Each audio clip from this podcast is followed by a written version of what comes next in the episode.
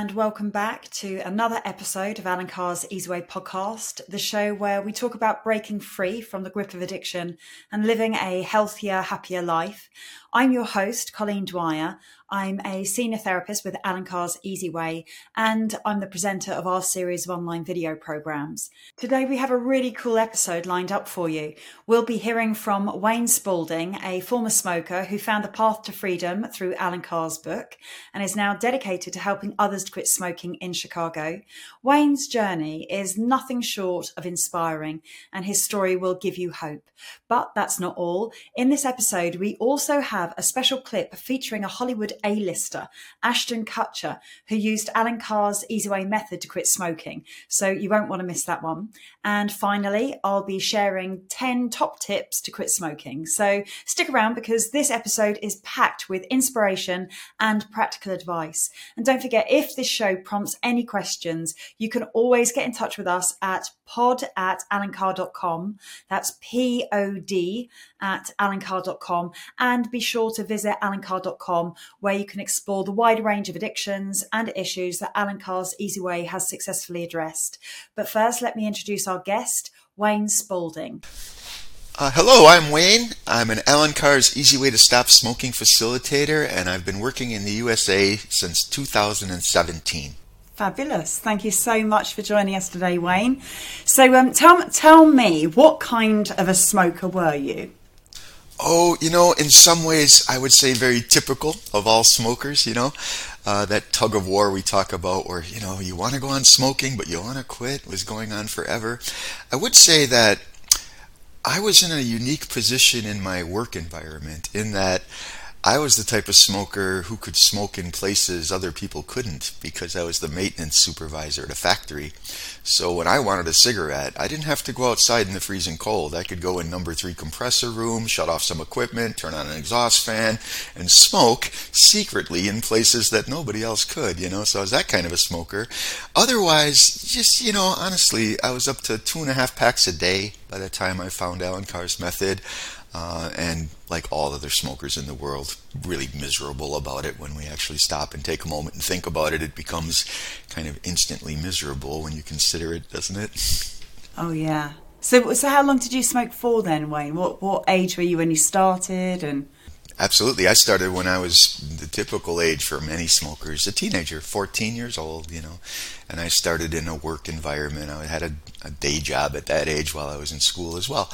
And one of my buddies was a smoker, and sure enough, you experiment. So I started at 14 and then um, actually quit a couple of times. Once when I joined the Navy, and I thought, well, I better get ready for the boot camp. I've got to get in shape and get physical. So I quit smoking, which you know, you think at 17 years old, that was when I uh, quit, and then I joined the Navy at 18. Well, of course, as soon as I got to boot camp in the Navy, everybody was smoking cigarettes. And in fact, if you wanted to have extra time off, you were a smoker because those guys actually got more breaks than the non-smokers. So sure enough, I was smoking again, and then I smoked for another 27 years.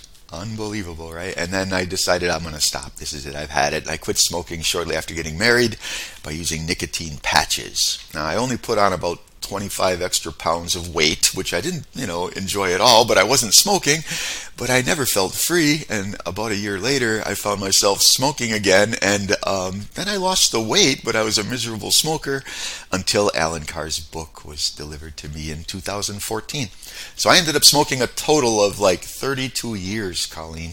Gosh, and for the, uh, you know, a large part of that, you were trying to stop or in the process of. Uh actively stopping or wishing that you could? Uh, yeah, most of it, no. Most of it really just smoking and being miserable and trying not to think about it as smokers do. The few times I did attempt to quit, once with the patches, it actually worked. Yeah, I didn't smoke, but I never felt free. And like I said, I put on so much weight. The other time it lasted for what?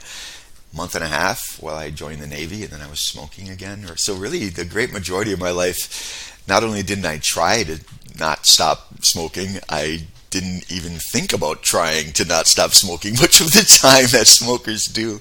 Uh, so, and it's funny how the years fly by, don't they? Um, before you know it, I remember in my mid 30s thinking, I've already been smoking for 20 years. This is ridiculous. And you know, that did that stop me? No. No, the head went right back into the sand, and you thought, okay, I'll just carry on. So, what made you then think about stopping? Well, um, occasionally when I had thought about it, lifted my head out of the sand and thought about it, and you're miserable then, you do want to quit. And my wife um, handed me a book one day called Allen Carr's Easy Way to Stop Smoking, the nice hardcover edition, you know. And I looked at the title of the book and almost laughed and said, "Yeah, okay. There's no easy way to stop smoking." I, you know, I'd never heard of it, and it kind of caught me off guard a little bit. I, I couldn't almost suppress a giggle when I saw the title, like, yeah, okay. But I thought, well, I'm going to give it a chance. You know, maybe it'll make it easier. And I started reading the book, and that's how I heard about Allen Carr's method. Uh, before that, I'd never heard. And my wife um, just had some friends of her family that had both quit smoking by using Allen Carr's book and recommended it to her. So she bought me a nice new copy and gifted it to me. And that's. Uh, that's what happened. Wow. And so, did your wife smoke or, or not? Never. Uh, she tried smoking once, maybe twice, when she was young, and found it so foul and off putting and nasty that she just couldn't do it. And actually, we, we mentioned that in the seminars. You know, some people just don't get it. You know, they're not going to stick with it. They go, "This is awful. I'm done with this. I I can't do it," which is actually what we should all do is have that instinct and go with your gut feeling, right? Don't do it. But no, uh, we get past that foul taste before we know it, and we're smoking. But not my wife. She tried it a couple times and said, "No, this is just horrible," and never, never started smoking. Some people just don't have the willpower to persevere through those first disgusting cigarettes, do they? exactly. And Allen's right about that too. You know, we forget how hard we had to work to get hooked on cigarettes, you know, in particular. I think vaping is a little different, isn't it? Where, you know, you have that flavor taste already. It's not so harsh, and you don't have that um, kind of foul taste right off the bat people have with cigarettes. But. You forget, don't you? Like when you're a kid, like actually having your first cigarette was it must have taken quite a lot of um, courage because it was a very unfamiliar product and it was forbidden. You weren't meant to go near it. You had to get your hands on a lighter and then put the flame up right by your face and then set light to it. And then actually breathe in those those fumes. You know, kids of today with the vapes don't realise how how much easier, sadly, it is to um, to kind of get get uh, caught up in the nicotine trap. Absolutely, Colleen. It really is a different world in that regard, and in some ways, it's really quite sad. i have had clients in seminars talk about vaping, which we handle as well, of course, and one of my clients said something really profound that stuck with me. She said, Well, just imagine, Wayne, if you had a lit cigarette in your pocket all the time that you could just pull out and smoke and it wouldn't cause a fire, it wouldn't be smelly, you, wouldn't, you could do it serendipitously, nobody would know. You know like, really kind of a insidious way to get your nicotine when you think about it, isn't it? Uh, so, um, and the fact that, yes, we overcome that foul taste and they just, I just don't have to. Um, yeah, I think many people that start vaping, if it tasted foul like cigarettes, maybe they would be like many people that try cigarettes and never, you know, go any further than that first attempt or two. Um, but who knows? That's conjecture, isn't it? Yeah, yeah. And they don't have to go into the compressor room and turn on the exhaust and like sneak the cigarette. That's exactly right. You don't. they can just take a couple. That's couple right. of. My boss, nobody would ever know if I was. Yeah, and they do. In fact, one of the saddest stories I've heard, um, it had to do with a story I got from a lady that called on the telephone. I do phone support, and she was in tears. And the reason she was so upset in, is that she watched her son uh, when she thought he was asleep, and her son is 13 years old and he wasn't sleeping, he reached under his pillow and produced a Juul device and proceeded to inhale vape uh, fumes from the Juul device and put it right back under his pillow and went back to sleep, as it were. And she was just so sad having observed that, and I had to console her and talk to her. And yeah, vaping, uh, it really is. And it's funny now, kids that vape are, um, you know, they're stigmatized now too, just the way it was with cigarettes. That's happening more and more. Um, that kids are looking down their noses at the vapors just as kids used to look down their noses at the it used to be the cool kids were the smokers you know and i think that's kind of true with vaping that the image of the young person doing it and that's uh, slowly changing i hope. Um, but yeah very sad.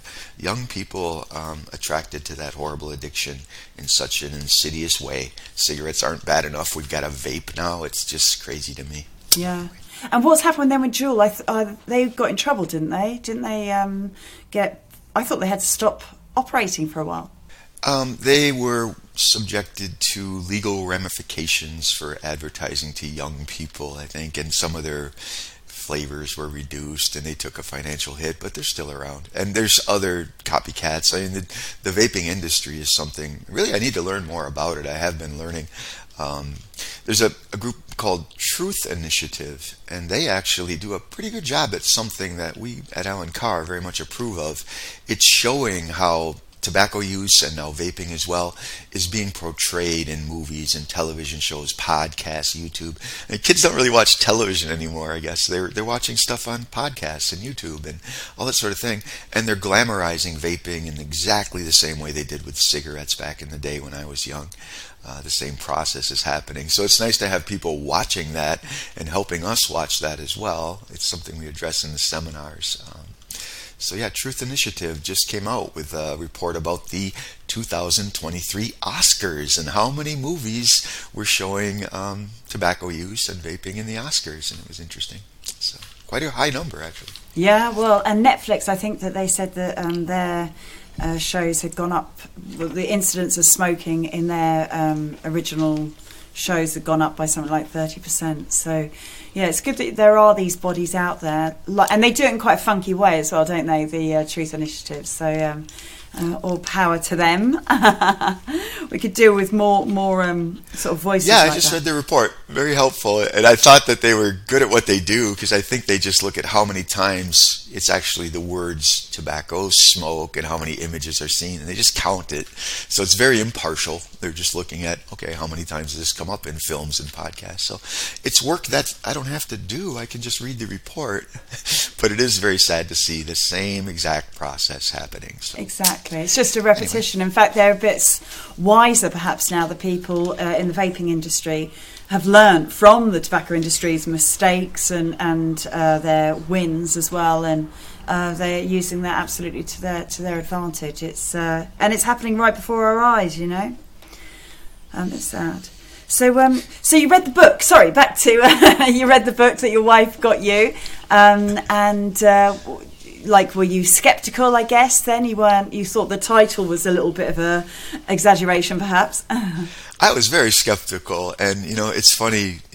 Um, you know, we talk about being skeptical in the seminars a bit as well, you know, and I was that guy. I'm a skeptical person by nature, Colleen. Like, you know, show me, prove it. I'm I'm a firm believer in like medical science and randomized control trials and you know proven documented authorities on things right so when something like allen Carr comes along I'm immediately like okay what kind of hocus pocus nonsense you know um, and it turned out when I read um, the Allen Carr claim, I was more skeptical, you know, that anybody could find it easy to quit immediately without having to use willpower, without suffering withdrawal pangs, you know, without any gimmicks or anything. I thought, okay, it sounded all too good to be true. But the truth is, Allen Carr is exactly right. And I was so pleasantly surprised. It really is about understanding the nature of the problem, which is psychological. It's understanding why we smoke, not so much why we shouldn't, but why do we actually do it? And we and Allen Carr's insights and unique experience and worldview showed me, like, and shows all of us, um, yeah, it doesn't have to be hard to stop once you understand the problem. It's like any other puzzle. When you understand it, you can solve it. But until you understand it, it can be maddening, can it? You know? So uh, that's my story. I read the book, and uh, when I when I started reading the book, I did what many people do. I got about a third of the way into the book and immediately had a fear of quitting smoking. I said, Oh my goodness, this book is working. If I keep reading this book, I'm going to quit smoking. Slap the book shut. That was that. I put it on my nightstand and it sat there for a couple of months. But something then, again, had me take my head out of the sand and realize, you know, that book was working. It was making a ton of sense. I'm going to read that book. And I did a smart thing, Colleen. I started over from the beginning. And I kind of knew a little what to expect because I'd already started reading it a little bit.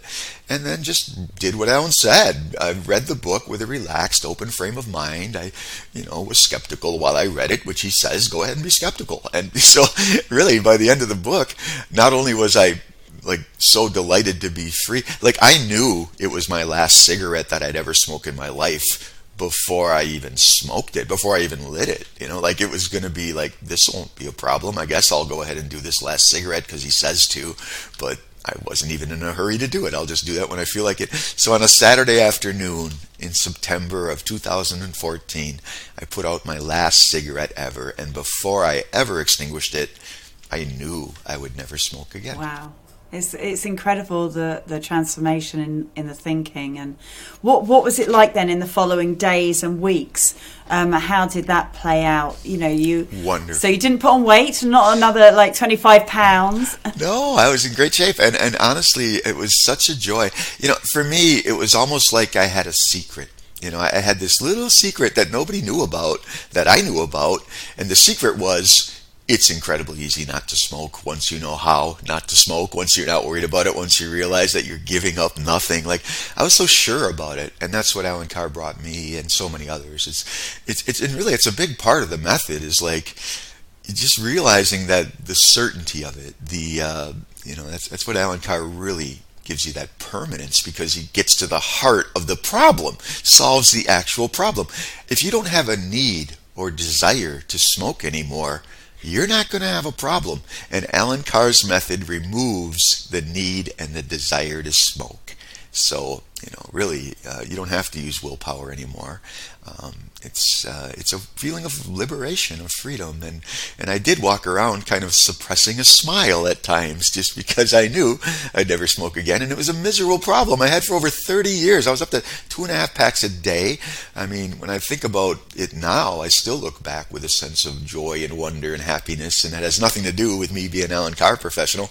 It has to do with being free, um, and that'll never go away. So yeah, it was great, Colleen. Oh, wonderful! And I bet your wife is happy as well, Wayne.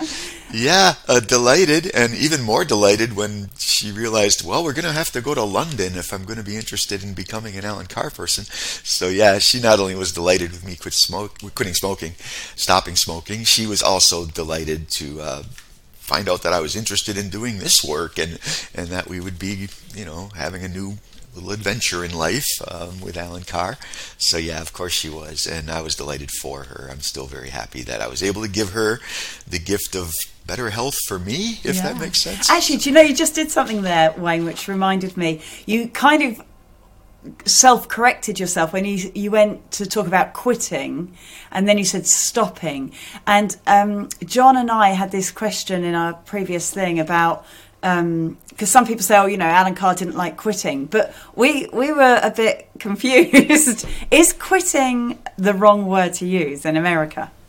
Oh, that's wonderful! And I heard that episode. Yeah. I heard I heard all your podcasts, and they're great. And uh, I heard you guys discussing that very issue.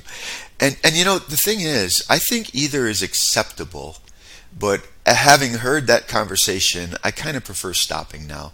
Um, there's a an expression in the USA. It's probably maybe it's universal. I don't know, but the idea is quitters never win and winners winners never. Quit, oh, I see. Right? So maybe that does give it a negative and, like connotations. Yep, yeah. If you go by that particular idiom, I guess you know it's not a very positive thing to say. But then again, I mean, quitting something that's terrible is not exactly like quitting, is it? You know, it's it's so it's kind of a bit of a gray area. But um, having listened to that podcast, I do agree with um, the the idea that it's probably better to say stopping. I, I think that might be a preferable uh, term, but I think either is not. You know, splitting hairs a bit, aren't we? You know. So yeah. So I was going to ask you then. You did you kind of quickly after quitting smoking decide that you wanted to to be more involved with the organisation? How did that come about? Oh, great question. And and for me, it was just a natural evolution of doing what Allen Carr said to do which was after you finish your final cigarette reading the book, he recommends that you hang on to the book.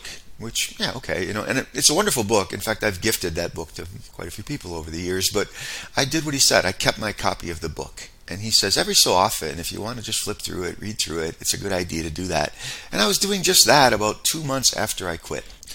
And what I didn't notice until I was flipping through the book randomly, just feeling good about being a non smoker and grateful to Allen Carr, is that there were seminars and I saw this listing in the back of the book of all these places in the world doing seminars.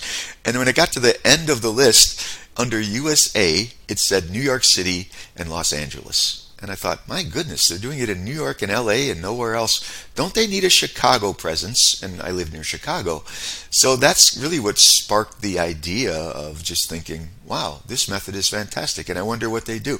So that led to me just contacting John Dicey and asking about it, which then led to a back and forth uh, exchange involving becoming a franchisee in the United States, which then led to a Skype conversation.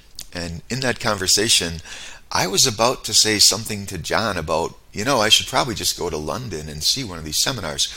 But before I could say that, John said, Wayne, I think you should come to London and observe one of these seminars. I'm afraid I'll have to insist on that, really. And I said, Well, that's brilliant. Let's do that. So off to London we went. That was in 2015. And why did I become a facilitator? Well, Colleen, it might surprise you to hear this, but because of you. I attended your seminar. I listened and I observed your your seminar in 2015 for the very first time ever, not knowing at all what to expect. And not only was I completely blown away, I just couldn't stop thinking how amazing you were and how like could I even hope to do something like that? And John assured me that if you do what we say and follow the procedures and train, you can do it too. And he had some faith in me. So um, that's the story. And then we signed a franchise. I actually became the the first operational franchise in the USA in 2017. Um, so it's been great ever since. That's amazing. Well, I'm very, I'm very happy to know that I had a little role to play in it all for your um, bringing the method across to uh, to America. And um, so that, if you think about it, that was a very short time in between. Like you read the book, you quit smoking, you kind of said to your wife, "Listen, this is something I'm interested in," and then you had the two in the fro of getting the agreements done and the franchisee set up, and then basically within three years you were up and running and bringing the message to uh, to other people in in uh, your homeland. How's that been? How's that worked out? It's been great, and um, I appreciate you saying. You know, three years. it, it, it is amazing actually because you know. It, um, some people could do it faster. I know John was able to do seminars much quicker. It took me forever to really be able to feel confident in doing doing the seminars, you know. Uh, and I shouldn't say forever, but it took a long time. And how's it been since? Right, honestly, it's been the most rewarding, wonderful work, you know. Um, I've met so many fascinating people, uh, and not just colleagues like yourself around the world as well, but the clients themselves, Colleen. You know how many interesting, cool, dynamic people we see in our seminars. And, and um, also, we see, you know, the downside. Occasionally, we have people that are really having medical issues and things like that, and you feel badly for them. But then there's the wonderful benefit of being able to truly help those people. Um, so you have this thing where you're able to help so many people, and so many of those people are fascinating, interesting people that we very much, of course, want to help, and uh, and we learn from them and and grow from doing it. it it's really amazing. Um, part of what I do too is um, phone support. People call my number if they have questions about the method. This is something I never thought in my life, but I'm actually in the back of Allen Carr's book as a contact person and like, okay, my name is in a book, you know, and people can call me and they do. Okay. And so I'll answer questions about the method and it really is amazing to, um, sometimes you have that feeling, Colleen, of just spending five, ten minutes on a phone with somebody and ending that conversation and going, wow, that person really got it that person is going to be fine. You just kind of sense it, you know, that they're they're gonna they don't see any value in smoking at all, and they're never gonna smoke again. And I played a part in that. And really, it's Allen Carr. All I'm doing is helping maybe clear up a certain concept or, you know, crystallize a point for that person so they see it a little better.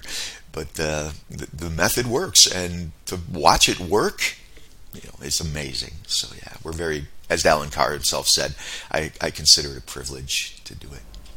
It really is. I feel like we're kind of um, spoiled in doing this job because um, I can't think of many things, many other things that would be quite as uh, rewarding and have such an impact on on people's life, and and also something that's so close to our own hearts because we've we've we've been in that situation that people are currently in, so we have a great deal of empathy for um, for the their plight.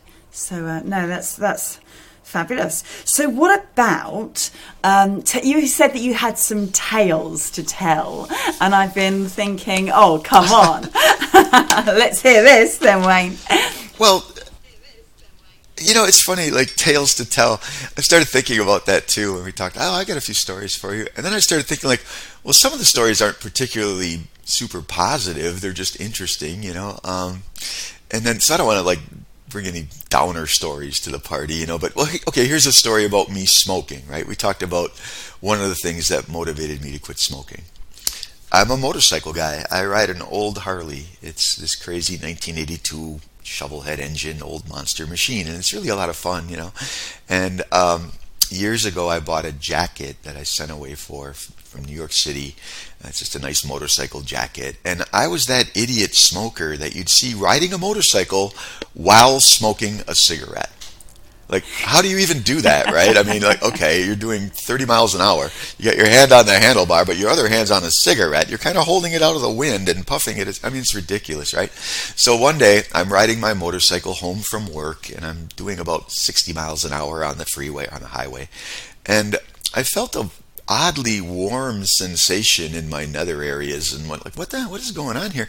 And then I looked down and realized that my pocket of my nice leather jacket is smoldering and on fire because I had put my cigarette into the package thinking it was out, but it wasn't out, and now I had a fire going on inside my nice expensive leather jacket, and I was on the side of the road stomping on it, putting out the fire, and several other motorcycles stopped to help me, and they could help me by laughing at me and then moving along. Thank you for being so embarrassingly yeah, set my jacket on fire. And so yeah, stories like that, um, you know it's just one of the joys of being a smoker, um, and I don't miss that part at all. And I had to send that jacket to New York City, and I got it back about a month and a half later, and it cost me $300 just to fix the jacket. I mean, honestly, these are the joys of being a smoker. So, yeah, that's one story for you, I guess. Um, but not a particularly happy story, is it? No, but I bet you needed a cigarette after that. Oh, I smoked one, yeah. Uh, absolutely, and uh, it's funny too. I took a picture of that, uh, my burned jacket hole thing, and then I don't know whatever happened. I lost that photo. I wish I had it because it was just a ridiculous photograph of just a literally burned up pocket on a jacket. Like, what are you doing? Uh, so yeah, um, and you know other stories, right? I mean, if you want positive stories.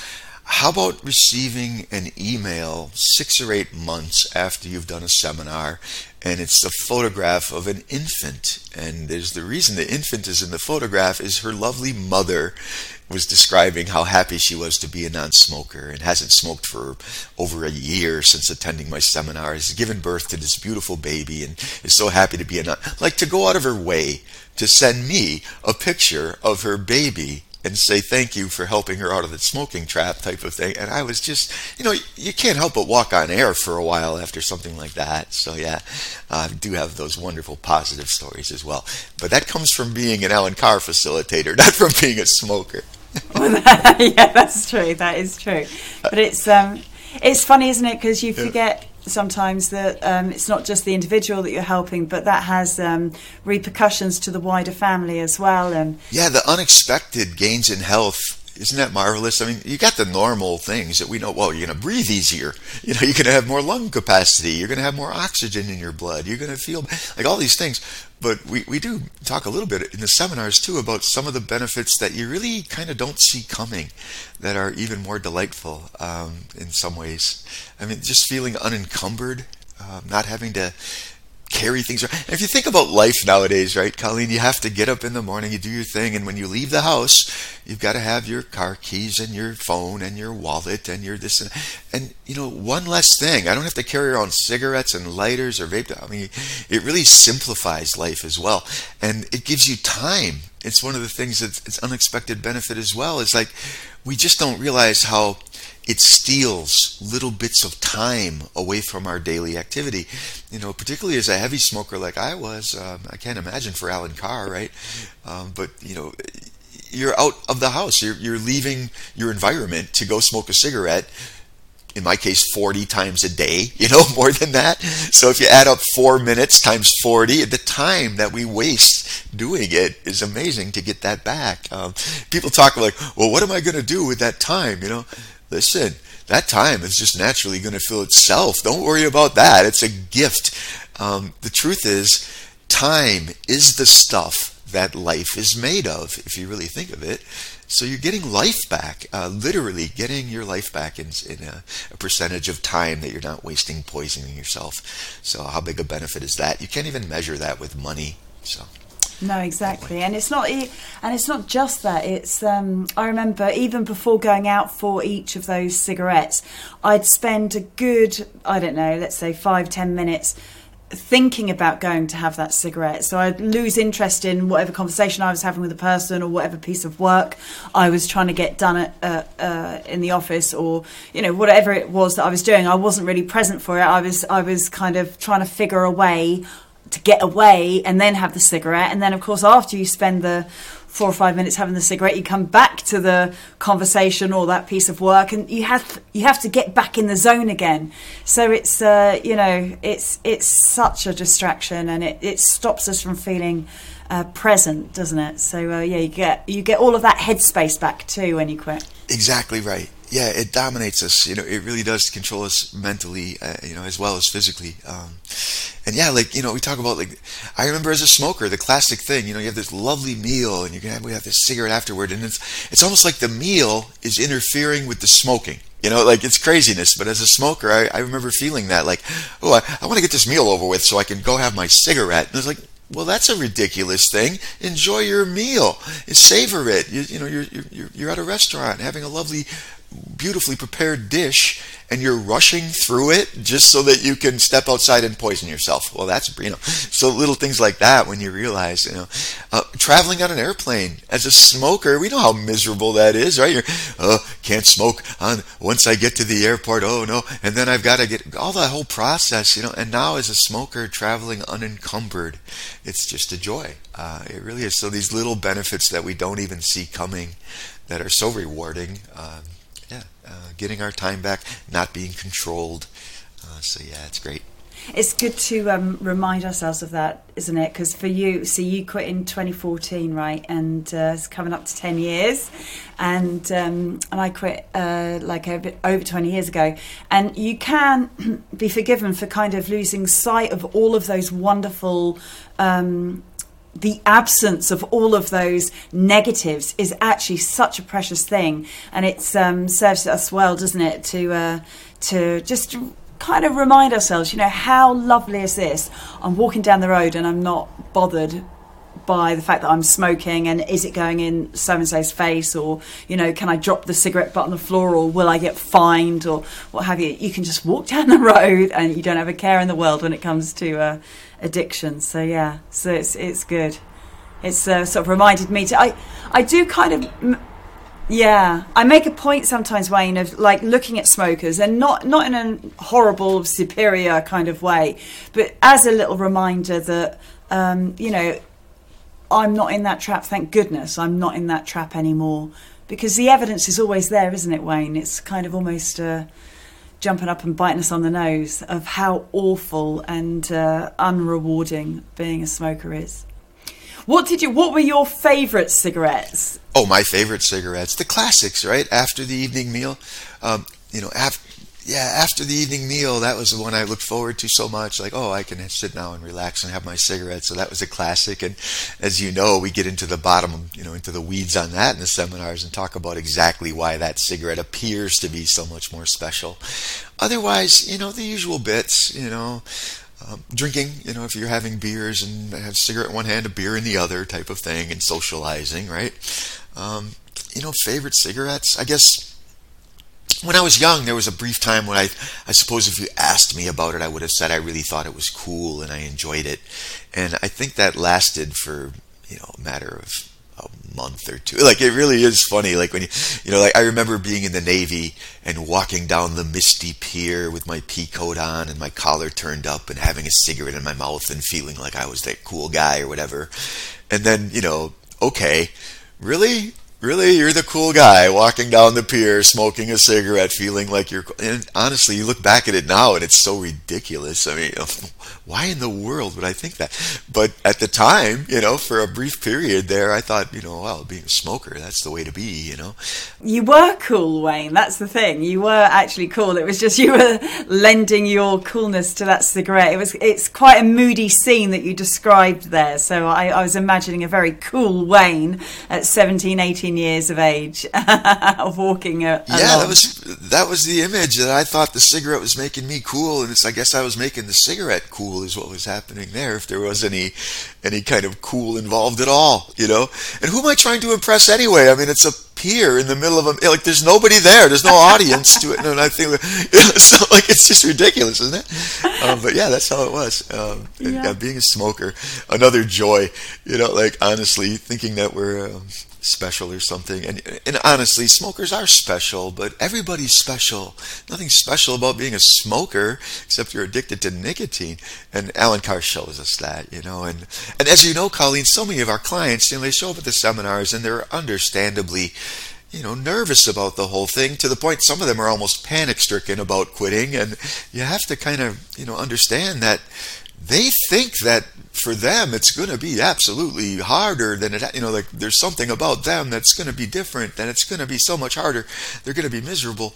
And the truth is that everybody is different and unique but when it comes to smoking really not so much we're all very much in that camp and we all once we understand it again solve the puzzle we can solve it and uh, be free forever uh, but until then it's really quite terrifying and i we, we always have to remember that people show up at our seminars feeling quite apprehensive. Um, and, and I would have been the same way, I suppose, as a smoker. Yeah, that's right. And it's um, incredible, isn't it, to see the transformation that occurs, you know, in the um, in the seminar to go from that like not not everyone finishes the seminar feeling like you know buoyant and everything, but a lot of people do. Um, it's not a, a, a, marker of success, but it is quite nice sometimes when you when you see someone leave the seminar just absolutely certain that is it. I am never ever um, going back there again. Hey, so Wayne, what are you doing with the uh, Rubik's cube there? Oh, I, I solved the cube. Um, one of our colleagues, Mark Keene, during uh, one of the wonderful conferences we attend, looking forward to that this year, um, he said that he likes to do the Rubik's Cube while he's doing the seminar. He solves it as a progression along the way as we're kind of solving the smoking trap and unraveling all the mysteries behind why people smoke and getting to the bottom of it. In addition to that, he's kind of slowly but surely solving the Rubik's Cube. And at the end of the seminar, Mike, Mark will hold up the cube and say, Okay, You've solved this problem. Finally, the puzzle is solved. And every time you look at this puzzle, it gives you a feeling of health and satisfaction, a feeling of confidence, a feeling of really that you've kind of conquered the world. It gives you money in your pocket every time. And why would you ever just scramble it all up again and have to start over for no good reason? Just leave it be. And I think that's a wonderful thing, um, having that certainty you're talking about at the end of the seminar. So the Rubik's Cube is kind of a represent, representation of that. Um, and I don't really copy that from Mark during the seminar, but I have learned to solve the cube. And if it comes up during the breaks and whatnot, I kind of point that out. Or uh, and, uh, some people don't even notice I'm doing it, and it's just on the shelf behind me. But by the end of the seminar, it's always solved. Uh, so that's why I do that, and uh, it's kind of fun. And it is wonderful to have those people leave the seminar so confident and it's a great feeling. But as you well know, we have the opposite thing. I had a client in Chicago last year, a lovely lady, um, absolutely marvelous, and she left my seminar just nervous as could be. Colleen, she was literally shaking. I don't know, Wayne.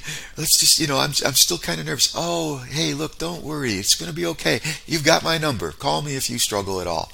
Well, two weeks later, I get a message from her on my phone saying, Wayne, I don't know what you did, but it's fantastic. I'm free. I'm doing great. I've never struggled. I can't believe it. And I said, I didn't do anything. It was Allen Carr, and I'm so glad you're doing well. So my point is that people leave the seminar feeling walking on air, over the moon, completely free. People leave the seminar feeling like, I don't know if it worked. I'm kind of nervous. And either way, those people are often so happy to never smoke again. So it, it is amazing. You can't read people's minds, right? Um, but we can do our best to help them out of the trap, and then we see what happens. There's a little bit of a, okay, now, go out in the world and prove it. You know, go go live your life. And uh, I love it when people are often pleasantly surprised by how easy it can be. So how about that as an extra bonus to our work? You know. Yeah, absolutely. That's incredible, Wayne. Thank you so so much. Oh, Colleen, it's been an absolute joy. So great to see you again. Great to talk a little bit. Fabulous. Thanks, Wayne. And now I'm pleased to introduce one of Hollywood's most versatile and captivating stars, Ashton Kutcher. With a career spanning over two decades, Ashton has charmed audiences worldwide and has firmly established himself as a household name in the entertainment industry. But Ashton's impact extends even further than that. He's known for his entrepreneurial spirit and his dedication to philanthropic causes. Ashton has been a vocal advocate for social issues, leveraging his platform to raise awareness and to promote positive change. And today we have the privilege of hearing from Ashton about how he quit smoking using Allen Carr's method. I hope you enjoy. Now you quit smoking also, right? Yeah, Is that because of this? Okay. Yeah. How hard was that? Because you used to smoke a lot. I was a good smoker. I was so good at it. Like, I was like, man, It's a skill, I could have like taken if there was like professional smoking. I bet I could have won something. Really? Wow. Well, I'm glad you quit. You feel better? No, I you read this book. I read this book by this guy, Allen Carr. Yeah. And it's called The Easy Way to Stop Smoking. And the great thing is while you're reading the book, you get to smoke. Like, he tells you when to light up. He's like, all right, light one now. And you're Wait like, wait a minute. absolutely. And, and you get to smoke like all the way through the What book. talk- What's this? Philip Morris put this book out? No, it's, this guy's brilliant. And you get to the last page, he's like, all right, light your last one. You're like, I don't know if I want, like by the time you get to the end, you're like, I don't know if I want to light it, but okay, if you say so, Allen.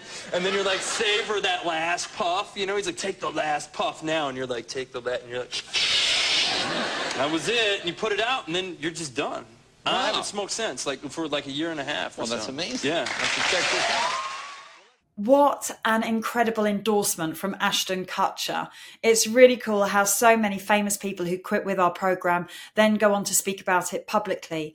Um, in fact, all the people who take the time to make recordings or share their experiences in quitting with us have our total respect and gratitude. It really helps the people who are still caught up in the addiction to know that there is an easy way out and a better life on the other side of that decision to quit. So now I'm going to share Allen Carr's Easy Way to Stop Smoking 10 tips to quit smoking for good. And of course, these are by no means a replacement for reading the book or attending the seminar or watching our online video program, but everyone loves a top 10 list. So here we go. Number one, set your quit date to stop smoking or vaping. Okay, you're going to stop smoking or vaping naturally, so just carry on as usual until then. Get the date and the time to stop and carry on smoking as usual right up to that time. Don't try to cut down beforehand because all that does is it makes cigarettes or vapes seem precious when they are not. Number two, look forward to it. Remember, you're not giving up anything because cigarettes do absolutely nothing for you at all. They provide you with no genuine pleasure or crutch. They simply keep you addicted, a slave to nicotine. So get it clearly into your mind that you are losing nothing and that you are in fact making marvelous positive gains, not only in health, energy and money, but also in confidence, in your self-respect, freedom, and most important of all, in the length and the quality of your future life. You're going to enjoy being a non smoker right from the moment you put out your last cigarette. Nicotine addiction is actually weak.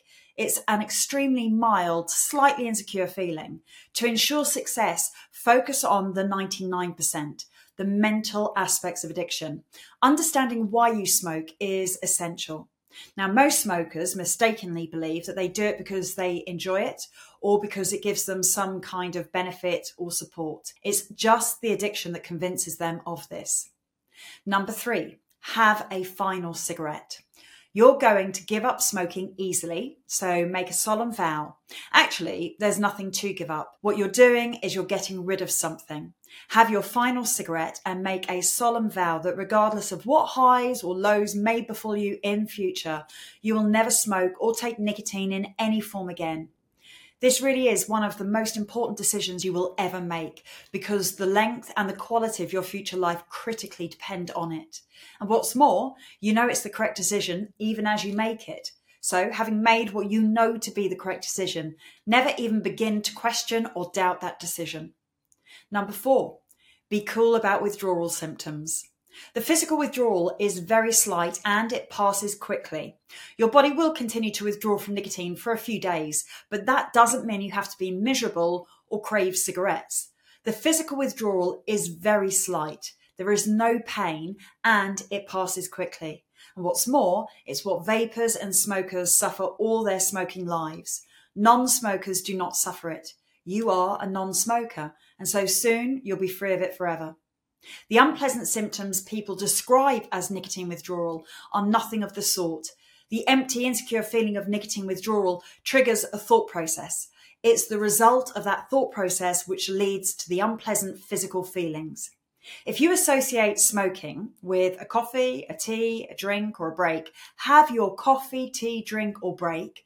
And in that moment, instead of thinking, oh, I can't smoke anymore, simply think, isn't it great? I can enjoy this moment without having to choke myself to death. Five, socialize as normal. You won't be craving a cigarette, so there's no need to avoid smokers. Do not try to avoid smoking situations or to opt out of life. Go out and enjoy social occasions right from the start and do not envy smokers, pity them. Realize that they will be envying you because every single one of them will be wishing that they could be like you, free from the whole filthy nightmare. No smoker wants to see their children start smoking, which means they wish they hadn't started themselves. Remember, it's not you who are being deprived, but those poor smokers. They're being deprived of their health, energy, money, peace of mind, confidence, courage, self respect, and freedom. If you're offered a cigarette, just say no thanks, I don't smoke, rather than starting a long conversation about how long it's been since you've stopped. Number six, think about smoking. Don't try to not think about smoking, that doesn't work. If I said to you now, whatever you do, don't think about a brick wall, what are you going to think about? Exactly. So just make sure that whenever you are thinking about it, you're not thinking, I want to have a cigarette, but I can't have one. Instead, think, isn't it marvelous? I don't need to smoke anymore and I don't want to smoke anymore. Yippee, I'm a non smoker. And then you can think about it all you like and you will be happy. Number seven, there's no such thing as just one cigarette after you quit smoking. The next smoke is the continuation of a problem, not the solution. Understand a cigarette simply momentarily relieves the discomfort caused by the previous one. That's how addiction works. The more you experience the effect, the more convinced you become. You believe that the cigarette is solving the problem rather than causing it. Never be fooled into thinking you can have the odd smoke just to be sociable or just to get over a difficult moment. Because if you do, you'll find yourself back in the trap in no time at all. So never think in terms of one cigarette Always think of the whole filthy lifetimes chain. Remember, there is no such thing as just one smoke. Number eight, avoid substitutes. Do not use any substitutes. They all make it more difficult to stop because they perpetuate the illusion that you're making a sacrifice. Substitutes that contain nicotine or so called nicotine replacement therapy, like patches, gum, nasal sprays, e cigarettes, and inhalators, they are particularly unhelpful as they simply keep the addiction to nicotine alive. It's like advising a heroin addict who's smoking the drug off foil to start injecting it instead. Number nine, ditch your cigarettes. You are already a non smoker the moment you put out your final cigarette. Do not keep cigarettes on you or anywhere else in case of an emergency. If you do, it means you're doubting your decision. Non smokers do not need cigarettes. You are already a non smoker the moment you put out your final cigarette. In fact, one of the many joys of being free is not having to worry about having cigarettes and a light on you, the ending of that slavery. And number 10, enjoy your freedom. Live a smoke free life and be on your guard not to fall back into the trap. If your brain ever starts playing tricks on you by thinking just one cigarette, remember there's no such thing. The question really you need to ask yourself is not, should I have one cigarette now? But rather, do I want to become a smoker again? All day, every day, inhaling the smoke into my lungs, never being allowed to stop. And of course, the answer to that question is no way. And why? Well, because I didn't enjoy being a smoker, and that's why I decided to become free. And then that way, those moments can become pleasurable as you congratulate yourself that you're free. And that way, you can enjoy remaining a non smoker for the rest of your life. And there you have it, the Allen Carr top 10 tips. Right, so that's us done for today's episode.